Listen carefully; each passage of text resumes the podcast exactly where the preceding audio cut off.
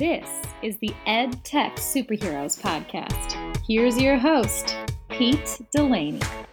Hello there, EdTech Superheroes. Pete Delaney here, and uh, it's been a while since we've done a, an episode on the podcast, so I wanted to put out a new episode, and as I was thinking about topics for this week, I, I wanted to put something out there that would help all the teachers that, uh, get through the, the end of the academic year. Colleges and universities are just about wrapped up now, or wrapping up rapidly, and um, there are K through twelve schools are, are doing the same. One of the things that's important for teachers is to make sure that you break things up into smaller tasks for students. And so um, I'll, I'll start this off with a story. I used to teach a class called Computer Programming and Repair, and when I took it over from the previous teacher, it was uh, it was quite dull. If I'm if I'm being honest, we were um, we were at a stage where our students were were typing code from books and then hitting run, and if it didn't work, then they would go back and look for typos, and that was about it. And and real coding just doesn't work that way. So I transformed the class so that it was part computer programming, where there was a little bit more creativity, and uh, some computer repair. And as part of that, we did something called independent projects, where students would have the opportunity to do something that they were really, truly interested in. And at the time, this was things like uh, finding the accuracy of voice recognition or fingerprint scanners. You know, could they could they come up with a way to fool it? Uh, could students put their own computer together? What I noticed pretty quickly is that students were not used to that level of a project before in school. They were used to teachers laying it all out for them, giving them the rubric, here's how you're graded.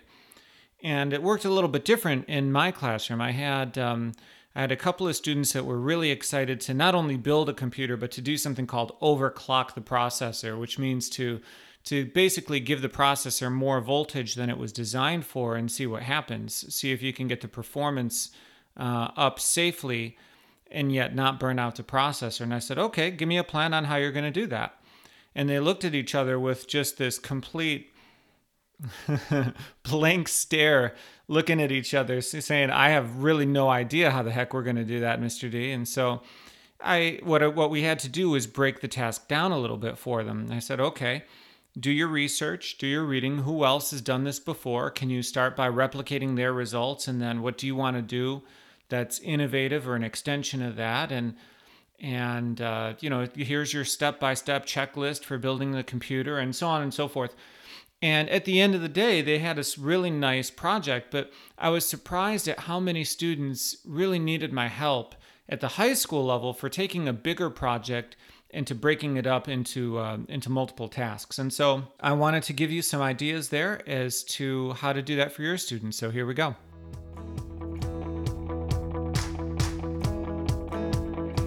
All right, easy way to break things up, number one. Um, if you're using Google Docs or Google Slides, you have a number of options here. One of the things that I always tell teachers to do in Google Docs is to give students colored tables, colored boxes um, to, to fill things out if they're looking for students to, to fill out something kind of like a worksheet. And the advantage of that is your directions on the worksheet now can say something like, fill in all the yellow boxes. If you're not coloring your Google Docs, you really should be. Uh, colors really help students differentiate what the teacher asked versus what the student needs to write. And it ensures that students don't accidentally miss anything. If you type out ten questions in black and white text, it's very easy for a student to either delete one of those questions or just kind of skip over it and not answer it. And while it's true that the ultimate responsibility lies within the student, it is also our responsibility as teachers to really make it clear for students, here's what we're looking for and how much we're looking for. And so an easy way to do that in Google Docs is to insert a one-by-one table and then to fill in the shading so that it's bright yellow, maybe a sky blue, something that the students still have some easy contrast with, but something where the students can easily see if they've completed all of the questions or not. So if you're not yet using colored boxes on your Google Docs, I highly recommend that you give that a try.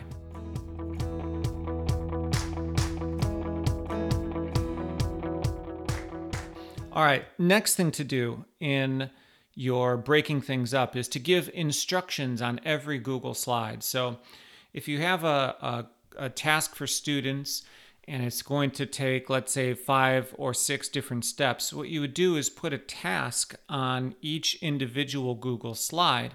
And then underneath that Google slide, if you just simply want them to type in the text, they can do it there. If you want to paste in pictures into your Google Slides, you can paste them in.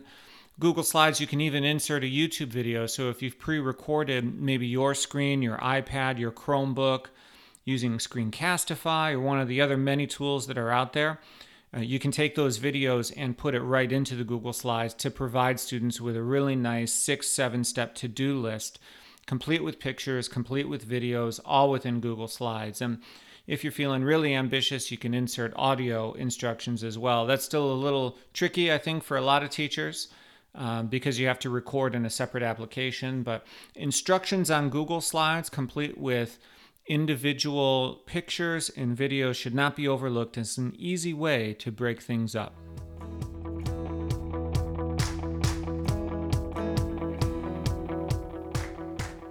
Another easy way to help students break things up is to provide them with a checklist. There's something very satisfying about a checklist, either physically checking the box or physically taking a pen and scratching it out. And we don't necessarily have that in Google Drive or Google Docs if we're if we're not printing these out. Most students could, particularly now when they're doing uh, virtual learning, remote learning, they have the option of printing out checklists. But this is not only for students, but for parents as well. Uh, a lot of times my daughter will come to me on an e-learning lesson and say, "Dad, here's what we have to do." And at the end, I always ask her, "Are you sure we did everything?" And we'll go back and check through the assignment uh, requirements one by one by one. And a checklist, anytime that she's given a checklist, it makes it so much simpler, so much easier to make sure that we've actually completed all the parts of the assignment that we were supposed to. Now, in Google Docs, if you're making a checklist, you can do uh, bullet points with hollow square uh, boxes, and that's something where a student can either then uh, print it off and check it. You can also show students how to do the strike-through capability. Personally, when I do a to-do list and I'm I'm done with that particular task, I'll change the font so that it strikes through, that sense of accomplishment, again, that you've done something. And so that's how checklists would work in Google Docs.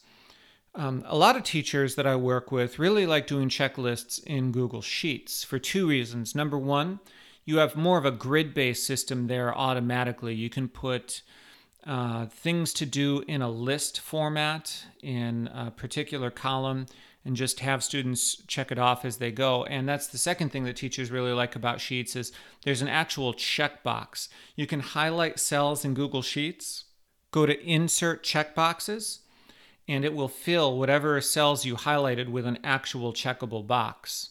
Now think about that. If you put together a blank checklist in Google Sheets as a template, and you use Google Classroom to share that out and make a copy for each student, each student then gets their own personal checklist, which because of Classroom, you can go in at any time to the assignment and see how the kids are doing on their checklist. So that can be a weekly checklist, it can be a daily checklist, but I think checklists definitely help students to break things up. The final thing that I'll suggest to you as a way to break things up is to provide students with a fun activity. Every once in a while, at least, I think this is important. I think sometimes as teachers, we're so focused on the, the teaching task that we forget that learning should be fun too. Make sure you're using some kind of a self-guided check, maybe a self-guided scavenger hunt from Flippity, maybe it's a quiz from Quizzes, maybe it's um, something funny, some kind of cartoon to fill in the text, to fill in the blank. But make sure that you give your students a way to express what they've learned in a way that's fun, a game, something that's light and fluffy, particularly as we get to the end of the academic year. So that's it for today, EdTech Superheroes. Uh, remember to break things up for your students. Use subtasks, colored boxes, instructions on slides, uh, checklists, and of course, games, light and fluffy activities to keep us getting through all the way to the end of the school year. Thanks so much for joining me this week. My name is Pete Delaney, and I'll see you next time.